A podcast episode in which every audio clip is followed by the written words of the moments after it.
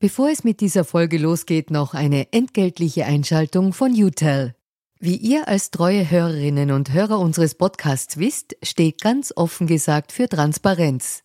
Transparenz, Fairness und Ehrlichkeit sind auch für unseren Werbepartner UTEL sehr wichtig. UTEL bietet Cloud-Telefonie und Rufnummern für Unternehmen und lebt das Wort Fairness wirklich. UTEL will nämlich ihre Kundinnen und Kunden durch Service binden und nicht durch Verträge, also sozusagen der Good Guy unter den Kommunikationsdienstleistern. Weitere Infos findet ihr im Internet. Ihr müsst bei der Suche nur den Namen richtig schreiben. Y, zweimal U, hartes T, dann E und L. UTEL eben. Und warum zwei U im Namen? Ganz offen gesagt, das wissen wir auch nicht. Das fragt am besten ein Teammitglied, weil UTEL beantwortet jede Kundenanfrage. Versprochen. Und jetzt zurück zu ganz offen gesagt.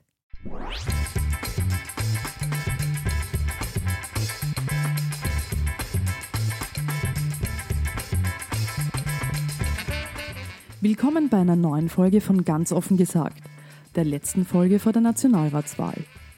Wir stehen jetzt bei Folge 14 und freuen uns, dass immer mehr Leute uns hören, natürlich auch über das großteils gute Feedback von euch. Das motiviert uns.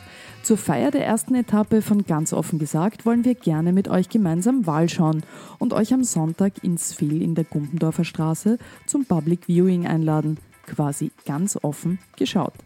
Details findet ihr unter facebook.com slash ganz offen gesagt. In der heutigen Folge spricht Sebastian Krause mit der Internet-Expertin und Autorin Ingrid Brodnik über die Lehren aus diesem Wahlkampf und auch darüber, auf was wir uns in Zukunft im Netz noch einstellen müssen.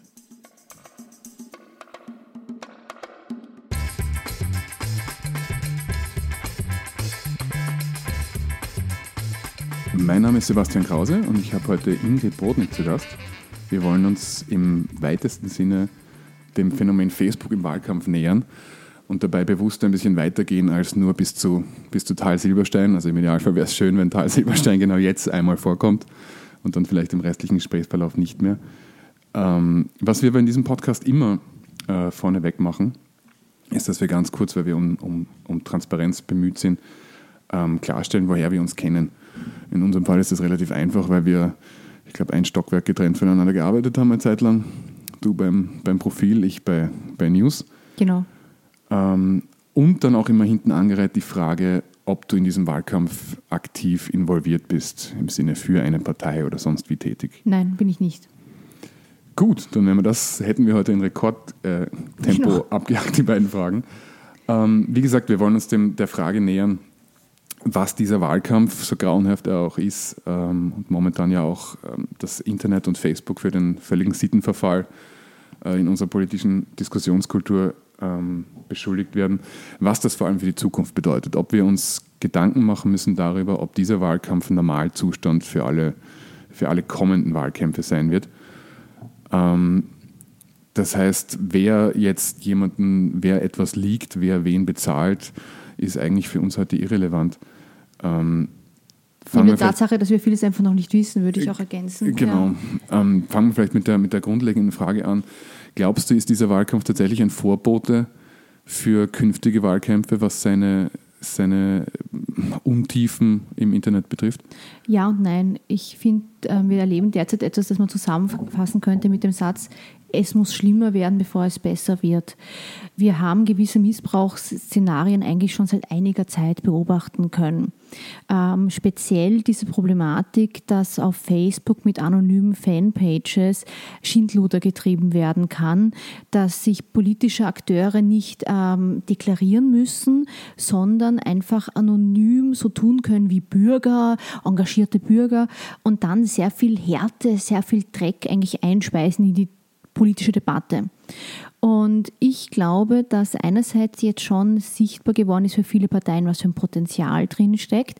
Es gibt aber auch eine gute Nachricht, nämlich dadurch, dass Tal Silbersteins Aktivitäten jetzt so sehr Thema waren und dass offensichtlich ähm, die SPÖ wirklich in einen extremen extrem ständigen Zugzwang gebracht hat und sie muss quasi ständig Defensive jetzt betreiben, ähm, da sieht man, wie groß dieses Gamble ist, also wie groß dieses Glücksspiel ist, das man da betreibt. Denn eben, wenn es nicht auffliegt, wer weiß, wie viel das bringt, aber wenn es auffliegt, kann es wirklich einen Wahlkampf ruinieren. Und das ist ein bisschen meine Hoffnung, dass auch die vernünftigen Stimmen in den unterschiedlichen Parteien sehen, hoppla, wenn das hochgeht, dann ist der Preis, den man dafür zahlt, hoch. Und das Zweite ist, ich, ich habe schon die Hoffnung, dass wir zum Beispiel bei der nächsten großen Wahl eine Art ähm, Fairness-Pakt haben werden oder eine Art Abmachung. Ähm, heißt nicht, dass sich dann immer alle dran halten werden, aber dass wir aus diesem Wahlkampf jetzt Lehren ziehen und sagen, okay, in Zukunft, wie wäre es? Alle Parteien legen alles offen, was die online bewerben oder wir reden über neue Transparenz, Usancen oder Regeln. Also ich denke schon, dass es manchmal solche furchtbaren Momente braucht, damit in der breiten Bevölkerung sein Thema sichtbar wird. Du hast jetzt gerade ein Thema angeschnitten, das ohnehin sehr spannend ist, nämlich der Unterschied zwischen Wahlkampfführung auf Facebook und verglichen mit herkömmlicher Wahlkampftaktik im öffentlichen Raum, also mit Wahlwerbung und dergleichen, die ja bislang, dadurch, dass sie öffentlich war, dass sie in TV-Spots passiert, in Werbeinseraten oder in Inseraten äh, wirklich im öffentlichen Raum auf der Straße, ähm, auf Facebook überhaupt nicht offengelegt ist. Das heißt, niemand weiß, wer eigentlich was inseriert, bis es unter Umständen auffällt. Also durch diese sogenannten Dark Posts, wo ich äh, gezielt als Partei beispielsweise äh, ganz kleine Botschaften und ganz kleine Zielgruppen gezielt ansprechen kann. Äh, glaubst du, dass wir da schon so weit sind, wenn wir jetzt sagen, man bräuchte eine Art Fairness-Abkommen, um das wirklich offen zu legen und, und klar zu deklarieren? Ähm, dass das funktionieren kann. Man sieht ja gerade im amerikanischen Wahlkampf, wie weit das getrieben werden kann. Da sind wir ja noch tatsächlich, in, Gott sei Dank, in den Kinderschuhen, was das betrifft. Genau. Man muss sagen, es ist bisher ungeklärt, inwieweit Tagposts in diesem Wahlkampf von den Parteien eingesetzt wurden. Um das vielleicht kurz ähm, für die Zuhörer zu ja. erklären. Tagposts sind Werbeeinblendungen auf Facebook, die nur die Menschen sehen, die davon adressiert werden. Und das bietet natürlich ein Missbrauchspotenzial oder das Potenzial zumindest nicht ganz redlich vorzugehen. Ähm, Tagposts äh, sind quasi unsichtbar für den Rest der Menschheit und nur die, die adressiert worden sehen es. Was es eben auch für Journalisten, Wissenschaftler, Beobachter so schwer macht, genau. ähm, der Wahlkampftaktik zu folgen. Genau. Und das, das Interessante ist ja, auch wenn früher schon zielgruppengerecht geworben werden konnte, dann konnte man trotzdem sehen, wie unterschiedliche Zielgruppen angesprochen worden sind.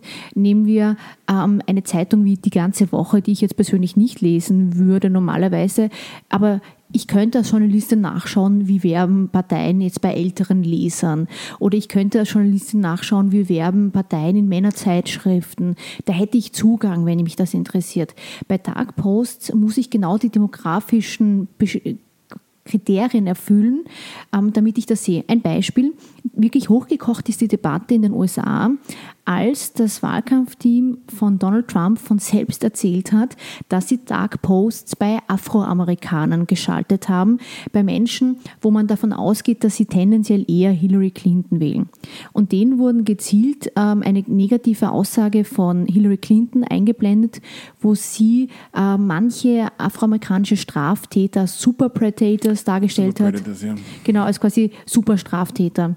Und auch wenn diese. Eine Aussage aber schon, die schon, das muss man dazu sagen, alt war. Also ja, die genau. war ja schon aus den 90er, 90er Jahren oder frühen 2000ern. Genau. Ja. Auf jeden Fall war dieses Aussage uralt und sie hat dann nachher das auch bereut, öffentlich, dass sie das gesagt hat. Aber so wurde ähm, das Klientel von Hillary Clinton vergrault. Ähnliche Ansätze haben sie auch bei jungen Frauen gemacht. Jungen Frauen wiederum wurde eingeblendet ähm, negative Geschichten über Hillary Clinton und ihren Mann Bill Clinton ähm, wegen der ganzen ähm, Sexaffäre von Bill Clinton. Da ging es darum, mit Dark Posts gezielt ähm, potenzielle Wähler von Hillary Clinton abzuschrecken. Und das Interessante ist, dass hätten, hätten wir womöglich nie erfahren, hätten nicht diese Wahlkampfleute das einfach Bloomberg, dem Medium, erzählt. Ja. Und das gibt einem schon zu denken, nämlich, wenn, wenn die das nicht einfach so ein bisschen stolz vorgeführt hätten, würden wir heute noch im Dunkeln sitzen, dass Kampagnen so etwas machen. Ähm, und was wissen wir denn eigentlich alles nicht, was nicht erzählt worden ist? Jetzt ist das Interessante, dass in Österreich ähm, unklar ist, inwieweit das eingesetzt wird. Es gibt mit nun unterschiedliche Analysetools. Der Standard arbeitet mit ProPublica zusammen. Ich selbst arbeite mit einer NGO, die heißt Who Targets mit zusammen, wo wir versuchen, so ein bisschen Durchblick über Online-Werbung zu haben. Nur ist die Recherche wahnsinnig schwierig, ob das dann jeweils Dark-Posts sind. Es sind einfach hunderte Werbeanzeigen, die im Wahlkampf laufen und das zu sortieren ist wirklich eine große Herausforderung. Äh, lange Rede, kurzer Sinn weil diese Werbeform im Wahlkampf tatsächlich sehr umstritten ist, hat jetzt Facebook selbst angekündigt, dass es künftig solche Dark Posts in Werbe, in quasi Wahlkämpfen nicht geben soll, dass künftig, wenn ich auf die Seite einer, ähm, eines solchen Wahlwerbers gehe auf Facebook, dass ich dort in einen Bereich mich klicken kann, wo ich sehe, was der genau geworben hat. Das finde ich sehr gut. Ich meine, es hat jetzt Facebook etliche Monate gedauert, bis sie das eingesehen haben und, und es angekündigt haben. Wie das dann konkret aussieht, wissen wir noch nicht. Das Tragische für den österreichischen Wahlkampf ist, dass es zu spät kommt sozusagen, dass wir, ähm, dass wir bisher noch immer diese Möglichkeiten hierzulande zur Verfügung haben. Ich bin also durchaus positiv eingestellt, dass hier auch bei Facebook Änderungen stattfinden sollen. Ich glaube nur, dass wir dieses größere Problem des sehr zugeschnittenen Wahlkampfes damit auch nicht ganz lösen werden. Ich gebe noch ein Beispiel von Dark Posts aus Deutschland, die aufgefallen sind. Das ist nicht nur eine rein amerikanische Thematik. In Deutschland gibt es den CDU-Politiker Jens Spahn, der ist Abgeordneter und der hat auf Facebook einerseits ein Sujet geschalten, das sehr so in Richtung Willkommenskultur geht, das sehr so in Richtung positiver multikultureller Zugang geht. Ähm, da sieht man junge Menschen mit äh, unterschiedlichem Migrationshintergrund und daneben steht Deutschland ist großartig, also so im Sinne von, wir schaffen das. Und dieser selbe Politiker hat ein Dark Post geschaltet bei ganz anderen Menschen, bei Fans der AfD. Und dort wurde in einer sehr harten Sprache quasi die ähm, Devise vorgegeben, Grenzen dicht machen. Das ist halt interessant, weil wenn ich die AfD geliked habe, sehe ich ganz etwas anderes über diesen Politiker, wie wenn ich das nicht getan habe. Und das ist eben die Gefahr, dass Politiker auch sehr unterschiedliche Botschaften verbreiten können, je nachdem, wen sie halt ansprechen. Und das im großen Stil. Weil es war schon immer so, dass Politiker, je nachdem, mit wem sie geredet haben, sich auf den eingestellt haben. Nur das ist, bei einer Person kann man das machen, nur dauert das auch recht lang, muss man zuerst der Person zuhören, dann geht man drauf ein, etc. Auf Facebook kann ich das automatisiert mit tausenden Menschen auf einmal machen. Weil du es gerade vorher erwähnt hast, das wäre vielleicht auch ein guter Tipp für, für Hörer. Who Targets Me ist eine, gibt es auch als Erweiterung für, den, für Chrome, für den Internetbrowser, ähm, bei der man sehr gut nach kurzer Zeit eigentlich, ähm, solange man sich auf Facebook bewegt, äh, eine Auswertung bekommt, wer, wer, wer dich direkt adressiert, wer dir Werbung schaltet und warum. Äh, etwas, eine Funktion, die ja Facebook im, im Kleinen auch momentan hat, dass man bei bei diesen gesponserten Beiträgen, also diesen Sponsored Posts, äh, rechts oben auf diese Punkte klicken kann und zumindest eine grobe Einschätzung erhält, warum man diese Werbung sieht. Ich habe es gestern ausprobiert, weil ich ich jetzt in der Woche vor dem Wahlkampf gestern Sebastian Kurz und Christian Kern sofort mit Videobotschaften in der Timeline hatte, die jetzt natürlich sehr grob werben und sagen, Österreicher über 16. Das, also breit und für alle. Ähm, hast du aber das Gefühl, dass diese Dinge dass diese Debatte, wie wir sie jetzt führen in Österreich, dass das eine gut informierte Debatte ist oder dass sie noch ein bisschen am, an, der, an der Oberfläche kratzt? Weil wir hatten dieses Phänomen, wie es jetzt in diesem Wahlkampf aufsteht, mit, mit den beiden, jetzt muss ich es doch nochmal sagen, Seiten von Tal Silberstein. Ähm, das ist auch nicht ganz neu in Österreich. Wir hatten auch schon die ähm, Wir für Norbert, Wir für Norbert Hofer Seite im, im, im Bundespräsidentschaftswahlkampf und etwaige Vorläufer wie den, den, den berühmt-berüchtigten Ziegelstein, der mehr Freunde hat als, als Heinz-Christian Stache, der zwar aus einer anderen Motivation damals äh, der kein, kein Wahlkampftool war, aber dass es diese Seiten gibt, die subversiv oder sehr offensichtlich ähm, Botschaften streuen, ist, ja, ist auch im österreichischen Wahl Wahlkampf nicht neu. Genau. Ähm, vielleicht ganz kurz noch zu Who Targets Me. Genau, das soll einfach dem User einen Überblick geben, was er eigentlich alles eingeblendet bekommt, weil ähm, Natürlich kann man bei jeder Facebook-Werbung, wenn die gerade läuft, draufklicken auf diese drei Punkte rechts oben und dann sieht, sieht man, warum wird mir das angezeigt. Nur wenn der normale User am Abend mal schnell durch den Stream scrollt, schaut man sich nicht immer alles so genau an. Und da finde ich es recht gut, dass ein Tool das für einen sammelt. Das Tool macht aber noch etwas Zweites, muss ich dazu sagen. Ähm, Journalisten wie ich und auch so ein junges Rechercheteam, das heißt Fakt ist Fakt, wir können anonymisiert sehen, welche Werbung den Usern, die das Tool haben, eingeblendet worden ist. Und das ist bisher schon sehr interessant. Wir werden dann auch noch eine Endauswertung des Ganzen liefern. Ähm, Das ist schon sehr interessant, weil wir zum Beispiel auch gut nachsehen könnten, diese ähm, Seiten, die Tal Silberschein startete, wie stark haben die Werbung geschaltet, wie stark haben andere Seiten Werbung gestartet. Ähm, das ist einfach so ein bisschen eine, ein Versuch der Rechenschaft oder ein Versuch des, des Nachrecherchierens, wer wirklich Geld für Werbung ausgibt. Weil wenn eine anonyme Seite oder eine kleinwirkende Seite sehr viel Werbung schaltet, dann muss man immer fragen, warum haben die das Geld? Wo haben die das Geld her? Und so gab es eigentlich schon sehr früh in diesem Wahlkampf den Verdacht, dass dann nicht nur ähm, Privatbürger sich einblenden, so ein, ein, ein, einschalten, sondern auch Parteien vielleicht dahinter stehen oder Politikberater. Ähm, dieser Verdacht wurde ja bestätigt. Und wie du richtig sagst, ist das ähm, wirklich Interessante, dass dieses Problem spätestens seit der Bundespräsidentschaftswahl virulent war, weil wir hatten schon damals anonyme Seiten, die online im jeweiligen Lager stark Stimmung gemacht haben. Wir für Norbert Hofer war so eine Seite, wo dann ja auch, wenn ich mich nicht falsch erinnere, ähm, war das auch jene Seite, die diese teilweise falschen Aussagen geliefert hat. Und ähm, gleichzeitig gab es auch eine Seite, die heißt Freunde der Wahrheit. Die hat eher in das grüne Milieu mhm. oder das linksliberale Milieu, ja. nennen wir es mal so, hineingespielt. Die haben auch, die haben jetzt ähm, keine Falschheiten unbedingt verbreitet, aber die haben einfach Stimmung gemacht. Und auch da wissen wir nicht, wer das ist. Und ich finde einfach, eine demokratische Debatte sollte schon so ehrlich sein oder so offen, dass man weiß, wer kommuniziert gerade mit einem. Weil sonst fragt man sich immer, ist das eine Partei und warum steht die Partei nicht dazu?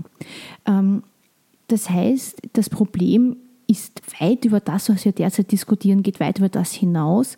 Und ähm, wir sehen eigentlich, dass kontinuierlich das österreichische Mediengesetz gebrochen wird.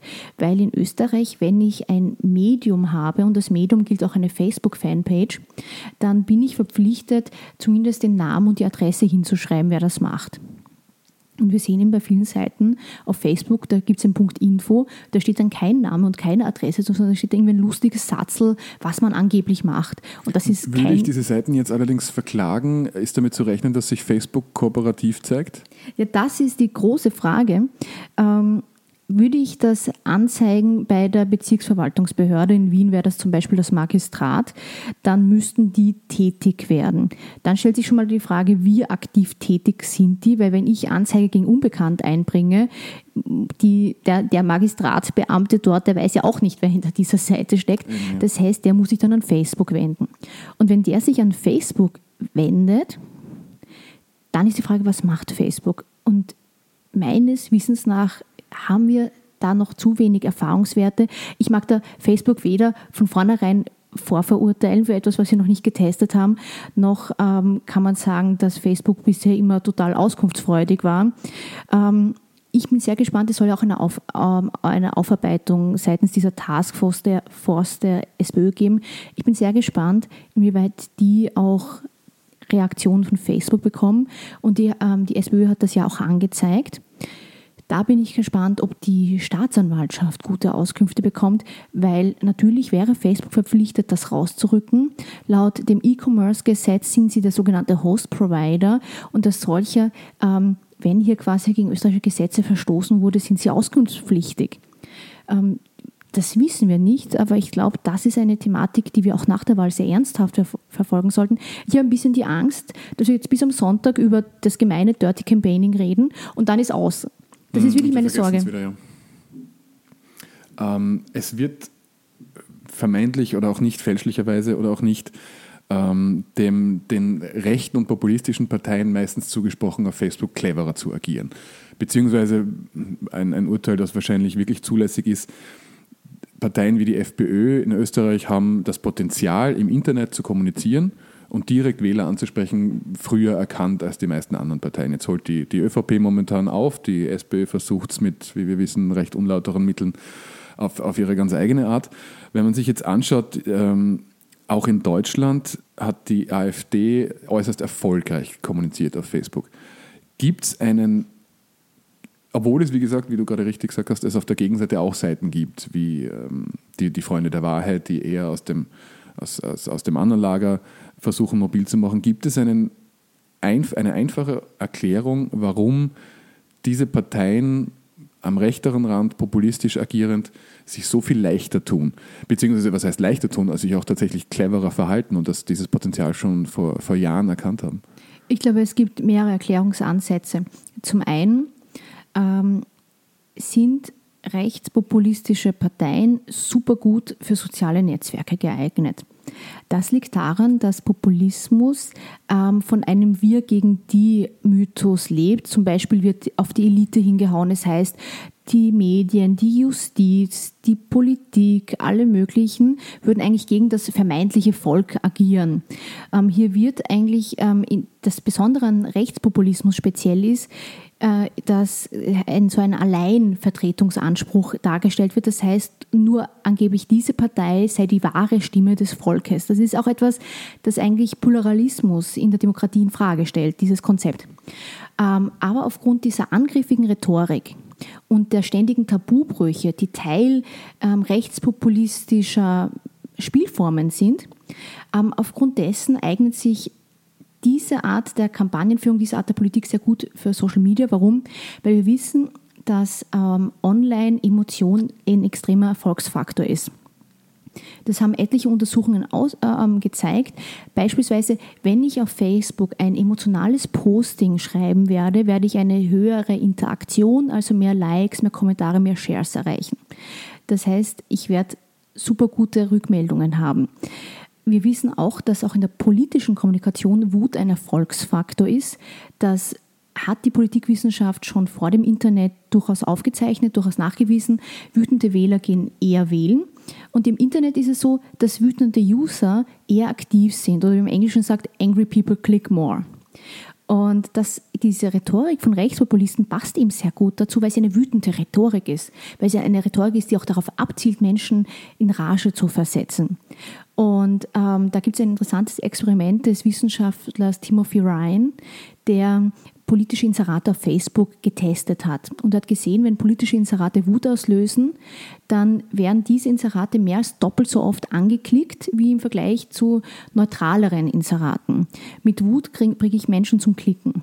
Und dann kommt noch ein zweiter Faktor hinzu, wenn auf Facebook zum Beispiel viele Menschen etwas geliked haben oder kommentiert haben, dann zählt das als Interaktion.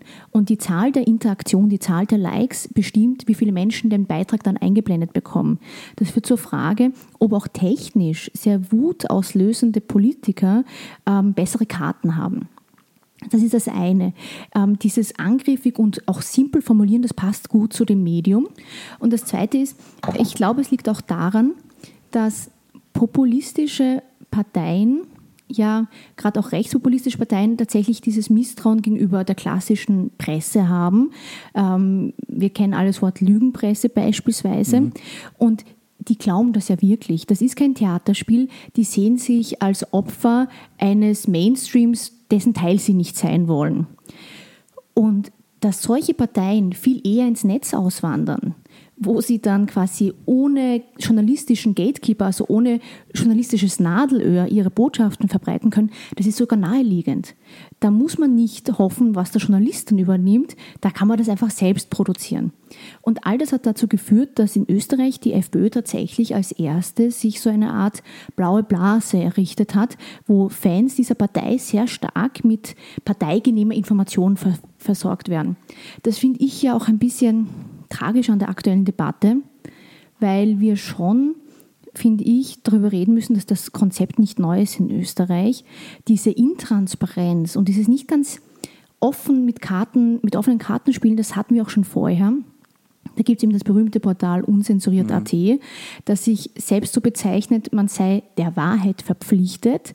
Und wenn man dann aber genau dort nachliest, wirkt das sehr wie ein Jubelmedium für die FPÖ. Es gibt sogar eine neue ähm, Reportage aus dem deutschen Fernsehen, wo, da, wo das durchaus auch vom Chefredakteur zugegeben wird. Und wer ist da als Chefredakteur auf der Kamera gefilmt. Das ist der Chef des Kommunikationsbüros der Freiheitlichen. Und wer ist der Geschäftsführer der Seite? Das ist ein Referent im FPÖ-Parlamentsclub. Das heißt, ich habe da hier ganz klare personelle Verbindungen. Drum finde ich, ist das Tragische, ich habe das auch in meinem letzten Buch ähm, geschrieben, das Tragische ist, wenn die anderen Parteien aus diesem Erfolg der FPÖ nicht lernen, was nicht geht, sondern wenn sie sich eher bemüßigt fühlen, das nachzuahmen. Ja. Das ist eher die Sorge, die ich habe, dass sich die denken, ah, das geht ja ganz gut, probieren wir das doch auch. Man merkt es ja auch bei, nicht nur bei anderen Parteien, wir merken es ja auch bei klassischen Medien, die auf Social Media merken, dass ihr althergebrachtes traditionelles Programm nicht so gut fruchtet, nicht so gut Interaktion nach sich zieht und sie dadurch flacher werden in, ihrer, in ihren Ideen, in ihren Messages, plakativer, lauter, greller. Das heißt aber, ähm, gibt es, wenn, wenn wir davon ausgehen, dass Facebook Emotionen bevorzugt und jetzt alle immer emotionaler, immer, immer lauter werden, gibt es eine Möglichkeit, diesen Trend noch umzudrehen? Und gibt es einen Ort im Internet, wenn es Facebook nicht ist und, und Twitter nur für eine gewisse Blase und YouTube-Kommentare meistens eher, eher böse enden, gibt es einen Ort, wo politischer Diskurs im Internet möglich ist? Oder müssen wir den zwangsläufig irgendwann finden? Oder die bestehenden Orte tatsächlich umdrehen? Siehst du da noch eine Chance, dass, es, dass Facebook doch irgendwann das ist, was es ursprünglich ähm, in, dieser, in dieser Euphorie vor zehn Jahren kurzzeitig war, nämlich die Demokratisierung der Debatte und, und ein, ein Ort freier Meinung? Ich würde sagen, das Internet hat absolut das Potenzial, dieser Ort zu sein, wo einfach sehr inhaltlich geprägt diskutiert wird. Ich finde noch immer, dass die Wikipedia zum Beispiel ein, ein wunderbares Beispiel ist, was im Netz möglich ist. Wir wissen, es gibt gewisse Wikipedia-Einträge, da wird Schindluder getrieben oder um die wird total gekämpft. Aber in der Regel hat Wikipedia dazu beigetragen, dass Menschen besser informiert sind. Also es gibt auch wirklich diese positiven Beispiele.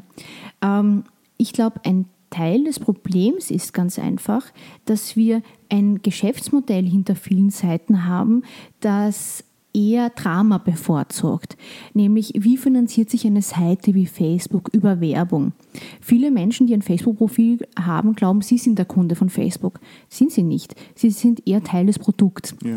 Und ähm, wer ist der Kunde von Facebook? Das sind die Werbetreibenden. Ähm, Facebook lebt davon, dass wir möglichst viel Zeit dort verbringen, weil je mehr Zeit, je mehr Minuten am Tag wir dort verbringen, desto mehr Werbung wird uns eingeblendet.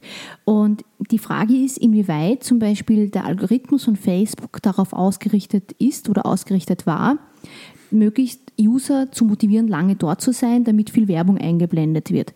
Das nämlich kann umso mehr zu so einer Dramatisierung führen. Wir wissen nämlich, dass dramatische Inhalte, boulevardeske Inhalte Menschen zum Klicken zum lange Verweilen bringen.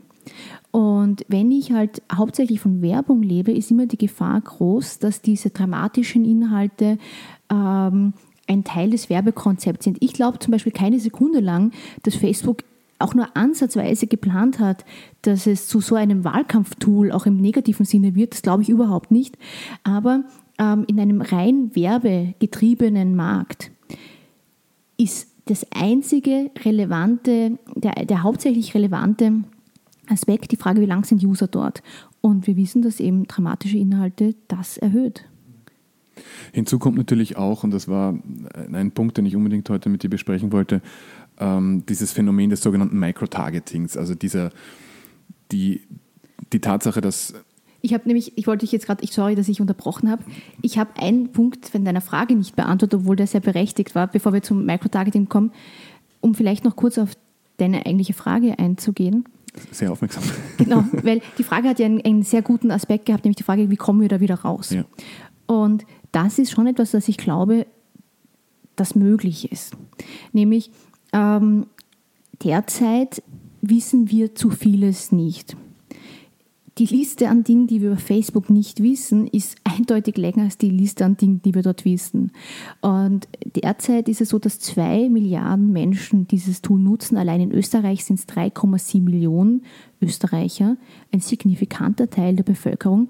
Und wir wissen zum Beispiel nicht, ähm, nach welchen Kriterien gewisse Dinge entschieden werden. Ich gebe ein Beispiel. In Deutschland wurde im Wahlkampf auf einmal offensichtlich, dass wenn User ähm, sich für Gruppen interessieren, die politische Themen diskutieren, ähm, dass hier von Facebook vor allem Gruppen vorgeschlagen worden sind, die AfD-affin sind. Und also quasi, wenn ich gehe als, ähm, als äh, ganz normaler Bürger hinein und will politisch diskutieren, auf einmal sind da lauter AfD-Gruppen, die mir eingeblendet werden. Woran liegt das? Facebook hat das mittlerweile off offline genommen und sagt, diese Empfehlung und sagt, Sie werden das selbst prüfen, äh, das ist schon relevant. Wenn ich, wenn ich so viele Menschen erreiche und dann womöglich einen Drall drin habe und selbst nicht weiß, woran das liegt, ja. dann ist das ein, ein Problem. Das heißt, ich glaube, wir sind zunehmend in einer Phase, wo wir so eine Art Transparenzregelung brauchen, wo zum Beispiel unabhängige Wissenschaftler Tests machen sollten, die auf gewisse Fragen ähm, und die gewisse Fragen besser beantworten können. Ich habe ja schon erzählt, dass Emotion online extrem gut funktioniert. Die Frage, Inwieweit die Software von Facebook Emotionen auch noch belohnt, die können wir bisher nicht beantworten, weil diese Untersuchung funktioniert nur, wenn man Facebooks eigene Daten auch analysieren kann. Dafür muss man keinen Code oder keine Unternehmensgeheimnisse offenlegen, aber es müssen sogenannte Audits passieren, wo Mathematiker oder Informatiker einfach verschiedene Daten durch den Algorithmus schieben und schauen, was blendet der Algorithmus Menschen ein und was nicht. Und damit kann man dann gewisse Rückschlüsse ziehen. Das ist eine mühevolle Arbeit, aber sie ist möglich mhm. und sie wird derzeit nicht erlaubt. Ähm, wenn wir das wissen würden, dann könnten wir besser sehen, welche Sorgen über Facebook sind berechtigt und welche nicht. Und wenn wir es dann wissen, kann man sich auch überlegen, wie kann Software womöglich gegensteuern. Ich gebe nur ein simples Beispiel. Ich hätte gerne eine Art Überrasch mich-Knopf. Das wäre ein Knopf, den aktiviert man einmal und dann sieht man jeden Tag beispielsweise eine Meldung, die einem niemals eingeblendet worden wäre, die aber bei anderen Facebook-Nutzern, die ganz anders drauf sind, in anderen Milieus unterwegs sind, gerade sehr populär ist. Mich persönlich würde sehr interessieren, was Menschen, die ganz anders sind als ich, gerade diskutieren. Und ein solches Feature wird uns bisher nicht angeboten. Mhm.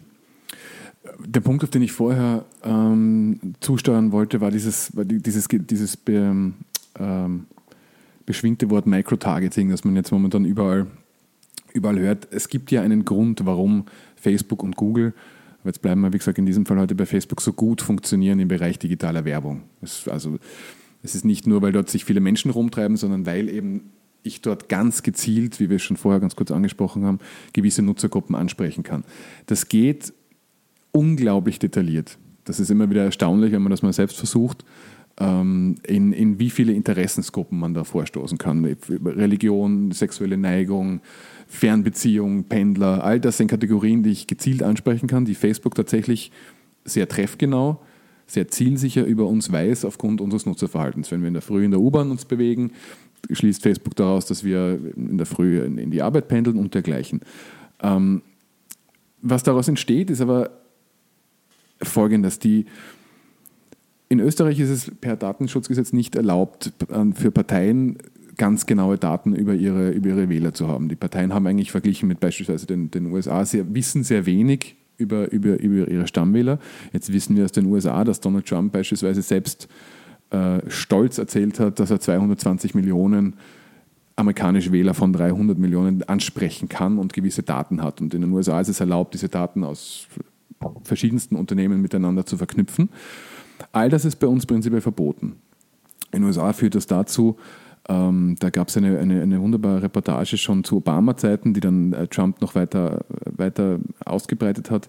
Ähm, das Gespräch in, in der Grassroots-Bewegung, also wenn tatsächlich Wahlkämpfer von Tür zu Tür gehen, ähm, die Wahlkämpfer ganz genau wissen, wer hinter dieser Tür auf sie wartet. Und eine App, die, die sie dabei haben, ähm, die Personen hinter der Tür in eine von 32 Gruppen unterteilt und dann einen Gesprächsleitfaden ausspuckt. Das heißt, bevor ich wo anläute, weiß ich schon, da wohnt jetzt die Ingrid, die denkt so und so und so und so und so und so und mit diesen Themen kann ich sie abholen.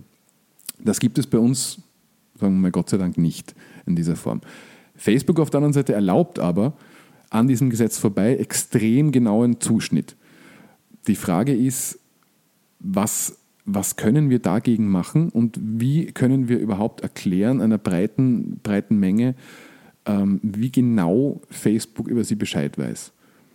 Denn das ist ja tatsächlich das, das, das Problem unter all dem, wenn wir Parteien verbieten, ihre, ihre Wahlwerbung oder, oder Benutzerdaten genauestens miteinander zu verknüpfen, schön und gut. Wenn Facebook das aber für sie macht, warum sollte eine Partei dann jemals darauf verzichten? Und was bringt uns dann auch ein ein Gesetz gegen Dirty Campaigning und dergleichen?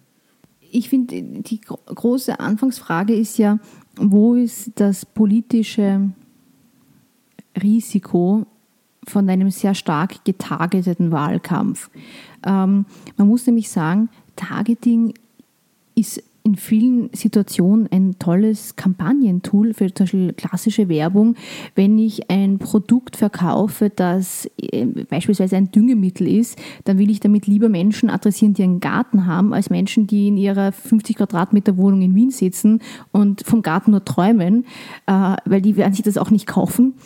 Das heißt, Targeting ist in vielen Situationen irgendwo logisch. Wo wird es problematisch? Ich würde sagen, dann, wenn ein Kandidat unauthentisch wirkt aufgrund von Targeting. Zum Beispiel ist es so, dass in den USA Donald Trumps Team unterschiedlichen Bürgern sehr unterschiedliche Botschaften eingeblendet hat. Wenn ich, wenn ich in, laut dem Wahlkampfteam ein User war, der sich für Waffen Rechte interessiert hat, dann habe ich von Donald Trump ganz andere Botschaften erhalten, als wenn ich ein User war, der sich für eine strenge Fiskalpolitik interessiert. Ähm, das, da beginnt es einmal. Die Gefahr ist, dass ähm, auch einzelne Mini-Details eines Kandidaten übertrieben wirken. Folgendes könnte man sich vorstellen. Einem Bürger ist Umweltschutz extrem wichtig und jede Partei hat irgendwo in ihrem Wahlprogramm etwas zum Thema Umweltschutz. Das gehört dazu, aber das heißt nicht, dass jeder Kandidat automatisch Umweltschutz für sich so wichtig empfindet. Nur wenn die Datenanalyse eben ergibt, dass dieser User Umweltschutz interessant findet, weil er beispielsweise diese oder jene Seite geliked hat und dann bekommt er ständig von der Partei die Werbung dazu eingeblendet, könnte er vielleicht den Eindruck bekommen, wow, dieser Kandidat Umweltschutz, das ist ja sein wichtiges Anliegen, sein wichtigstes Anliegen, aber genau genommen ist es nur das 127. wichtigste Anliegen. Also das wäre so ein bisschen eine Gefahr der Verzerrung. Das ist das eine. Die große andere Gefahr ist eben, dass der Datenschutz in Europa, wie wir ihn uns vorstellen, äh, ausgehebelt werden kann mit gewissen Tools. Gewisse ähm, Funktionsweisen von solchen Tools, die in den USA gang und gäbe sind, etwa, dass man große Datenmengen, die man sich dazugekauft hat, leicht eingliedern kann oder die Frage, wo wird es dann gespeichert, ähm, das ist zum Teil nicht kompatibel bei uns, wo ich zum Beispiel eine Zustimmung brauche, um Daten von jemandem verarbeiten zu können. Unabhängig davon dürfen Parteien schon so ein gewisses, ähm, eine gewisse Zuschneidung machen. Ja. Zum Beispiel, wenn ich bei einer Kampagne angebe, ja, das interessiert mich auch, das Thema ähm, Rundfunkgebühren oder das Thema Umweltschutz, dann ist das schon quasi okay, dann gibt man sein Okay, dass man E-Mails zu diesem Thema bekommt. Und wir in, in Österreich sind, glaube ich, schon zunehmend am Weg, dass Parteien hier professioneller werden und auch Targeting viel mehr einsetzen, weil ähm, wir wissen, dass die ÖVP, der Philipp Mader-Taner, lange zusammengearbeitet hat mit Blue State Digital. Das ist das Unternehmen, das den Digitalwahlkampf von Barack Obama im Jahr 2008 gemacht hat. Und die SPÖ wiederum hat ähm, die Software Nation Builder. Das ist das Tool, das Donald Trump im letzten ja. Wahlkampf verwendet hat. Was sehr unterhaltsam ist, dass die ÖVP das Tool der Demokraten nimmt und die ÖVP das, äh, äh, die SPÖ das Tool von Donald Trump. Aber All diese Tools gehen darauf hin, dass einerseits Spenden Motive, Spenden leichter gesammelt werden und dass ein User, der mal in Kontakt mit der Kampagne tritt, einfach näher herangeholt wird. Da gibt es auch diese App von der ÖVP, wo ich mich quasi äh, als anmelden kann und dann kriege ich Punkte, wenn ich zum Beispiel auf Social Media poste für Sebastian Kurz und dann kriege ich Punkte, wenn ich zum Beispiel irgendein Event organisiere. Das geht schon sehr, sehr stark in die Richtung, ist aber ähm, durchaus im Rahmen der gesetzlichen Möglichkeiten, weil es eigentlich eher so eine Art Mobilisierungssoftware ist, soweit ich das weiß zumindest, weil das Tragische ist halt auch, wir wissen nicht genau, was machen die Parteien da genau. Ich, ich fände das total gut, wenn vor Wahlkämpfen offengelegt wird, was die Partei vorhat, wie sie es nutzen will. So, das ist das eine. Ich glaube, diese Software auch außerhalb Facebooks, die wird zunehmend kommen, allein weil diese, die, die Programme weltweit schon stark im Einsatz sind. Das zweite ist, dann kommt noch Facebook hinzu. Und auf Facebook ist das simpelste Targeting zu machen. Ich würde sogar im Grunde jeden Menschen, der auf Facebook Werbung schaltet, abraten, einfach so breit Werbung zu schalten. Die soll immer getargetet sein, weil sonst die Gefahr zu groß ist, dass ich Menschen adressiere, die null mit dem Produkt anfangen können oder dem Kandidaten. Wobei man natürlich dagegen argumentieren könnte, dass Microtargeting den Vorteil hat, gewisse Leute in einer gewissen Blase zumindest mal in Kontakt zu bringen mit einer anderen mit einer anderen Meinung. Also ein, ein, Genau. ein grün, ein, eine grüne Botschaft vielleicht nur so überhaupt Gehör findet bei der, weil wir vorher schon diskutiert hatten, großen blauen Blase und andersrum. Genau. Das heißt, ich finde, man muss halt bei Facebook-Werbung dann genau hinschauen, wie wird es eingesetzt und wo sind dann so Beispiele oder Szenarien, die unbehaglich wären. Ich gebe ein Beispiel, was ich unfair fand. Da gab es ähm, diese Seite, die Wahrheit über Sebastian Kurz, ähm, dass der, die der Tal Silberstein quasi aus dem Boden gestampft hat. Wir, wir haben ihn schon wieder genannt, Das ist ja schon wieder ein Thema. aber die hat gezielt Werbung geschaltet bei Fans von Sebastian Kurz. Und da ging es darum, mit ähm, durchaus Schlamm ähm, diesen Menschen, den Kandidaten madig zu machen, ihn, zu, ihn quasi äh, zu beschmutzen und so Leute zu vergraulen, ihm seine Stimme zu geben. Das ist eine Art von Microtargeting, die durchaus feindlich ist, sagen wir mal so. Das ist vielleicht noch nicht unbedingt strafbar, außer es werden strafbare Inhalte behauptet oder Beleidigungen. Das kann durchaus sein, dass diese Seite das auch erfüllt hat. Aber ähm, das ist auf jeden Fall eine feindselige Art der Facebook-Werbung. Und ich finde, darüber müssen wir reden. Und dann gibt es eben aber durchaus legitime ähm, Zugänge, wie zum Beispiel, dass ich schaue, dass nur erst ab 16 geworben wird, ist schon mal sehr logisch, weil erst ab 16 gewählt werden kann.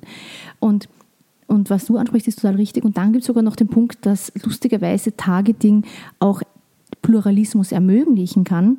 Das ist zum Beispiel in Ostdeutschland, ähm, haben wir das erlebt. Da gibt es die Linke und die AfD.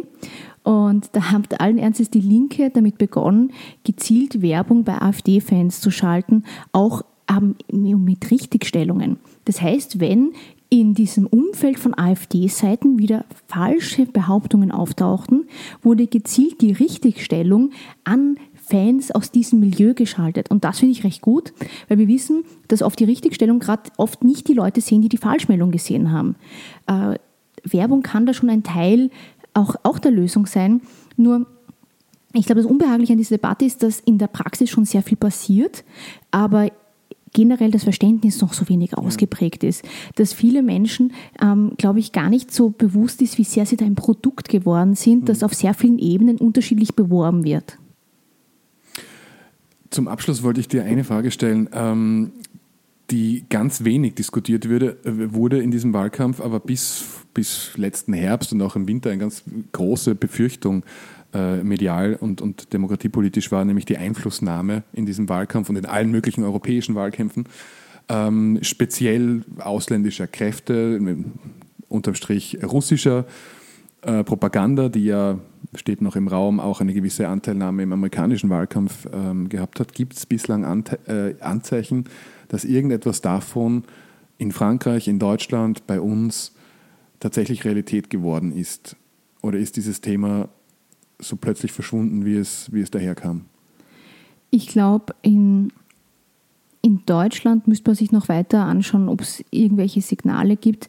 Aber die USA sind mal ein grundsätzlich interessantes Beispiel, weil gerade jetzt ähm, aufgeflogen ist, wie massiv russische Akteure, russische Facebook-Seiten ähm, User adressiert haben, die eine signifikante Wählergruppe waren, die für gewisse Botschaften eher erreichbar gescheint haben. Und denen wurden dann teilweise auch Falschmeldungen gezielt eingeblendet über Facebook-Werbung. Das ist schon beeindruckend. Das ist gerade eine Klar, der breit in den USA diskutiert wird, leider gar nicht so stark bei uns weil wir hier das wie das Potenzial sehen, solcher feindlicher Facebook-Werbung. In Europa ähm, herrscht sehr viel Unklarheit.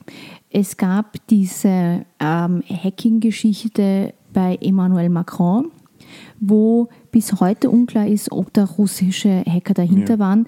In den Metadaten, die dann ausgewertet wurden, ähm, fanden sich dann nämlich kyrillische Buchstaben. Nur ist es auch so, dass Hacker manchmal bewusst solche Spuren hinterlassen. Legen, ja. Genau. Das, das, das ist eben, da haben wir keine harten Beweise. Was wir mit Sicherheit sagen können, ist, dass ähm, der russische Staat eine durchaus äh, harte Informationspolitik fährt, wo gezielt Narrative versucht werden einzuspeisen, zum Beispiel wenn es um Syrien geht. Und manche dieser Narrative werden dann wirklich von Bürgern übernommen, so im Sinne von, ich lese das immer wieder, naja, es gibt ja überhaupt keinen Krieg mehr in Syrien, warum gehen die nicht heim? Und das ist ein bisschen eine gewagte Behauptung. Das heißt, wir sehen, dass diese russischen Narrative durchaus ankommen. Was die konkrete Wahl in Österreich betrifft, muss ich sagen, habe ich den Eindruck, dass wir in Österreich das sehr gut schaffen, uns selbst gegenseitig zu zerfleischen, ohne russische Einwirkung.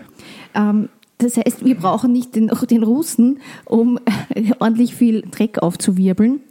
Ich würde aber nicht davon ausgehen, dass, dass es nicht irgendwas geben kann. Zum Beispiel ähm, sehen wir immer wieder sehr viele neu angelegte Twitter-Accounts. Stellt sich die Frage, gibt es irgendwann bei uns auch Social Bots, also fremdgesteuerte Accounts? Ähm, es gibt immer die Frage, was machen äh, Seiten wie RT Deutsch oder Sputnik auf lange Sicht?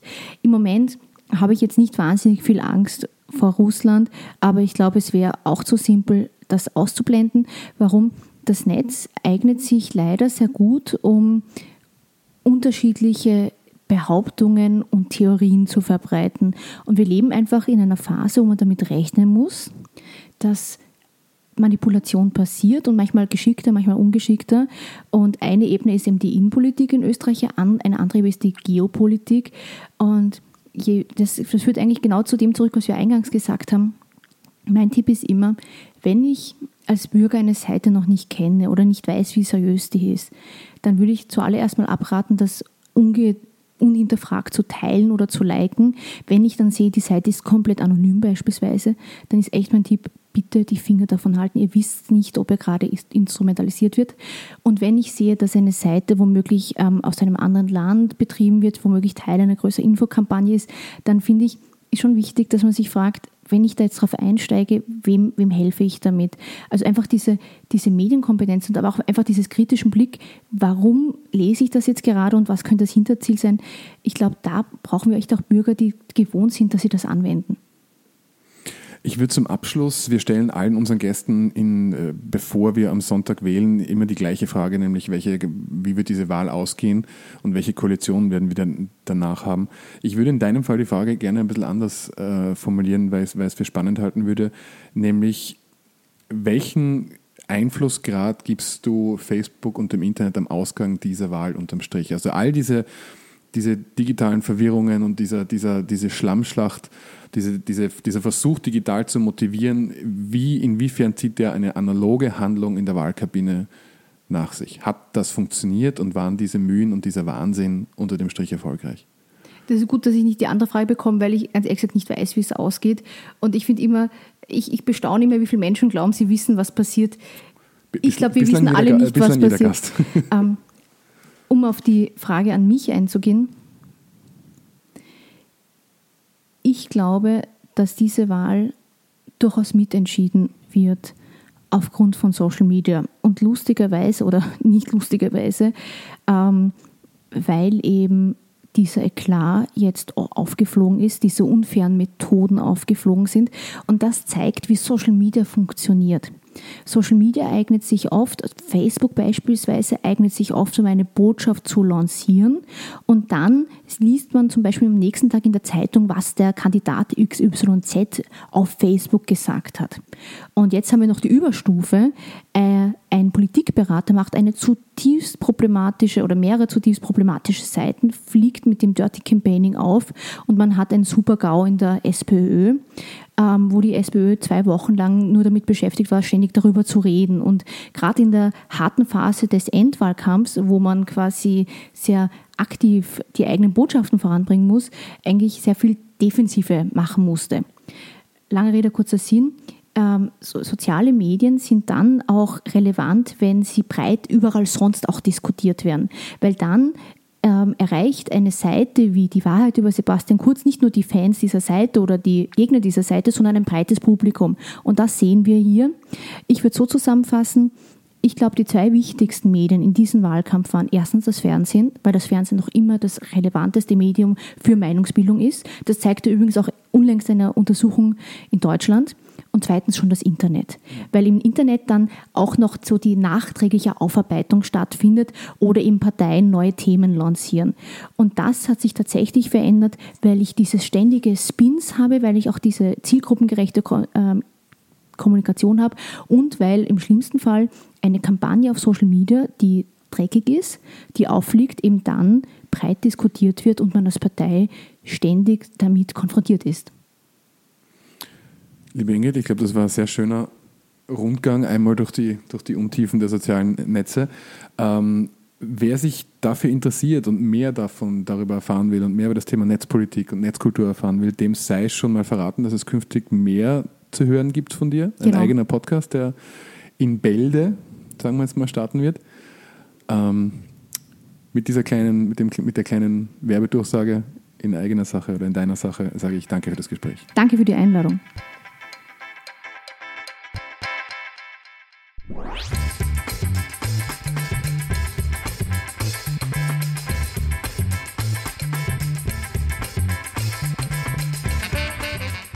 Vielen Dank fürs Zuhören. Folgt uns auf Twitter oder Facebook, liked uns, wenn euch der Podcast gefällt, schickt uns Anregungen und Korrekturen. Bis zum nächsten Mal bei Ganz offen gesagt.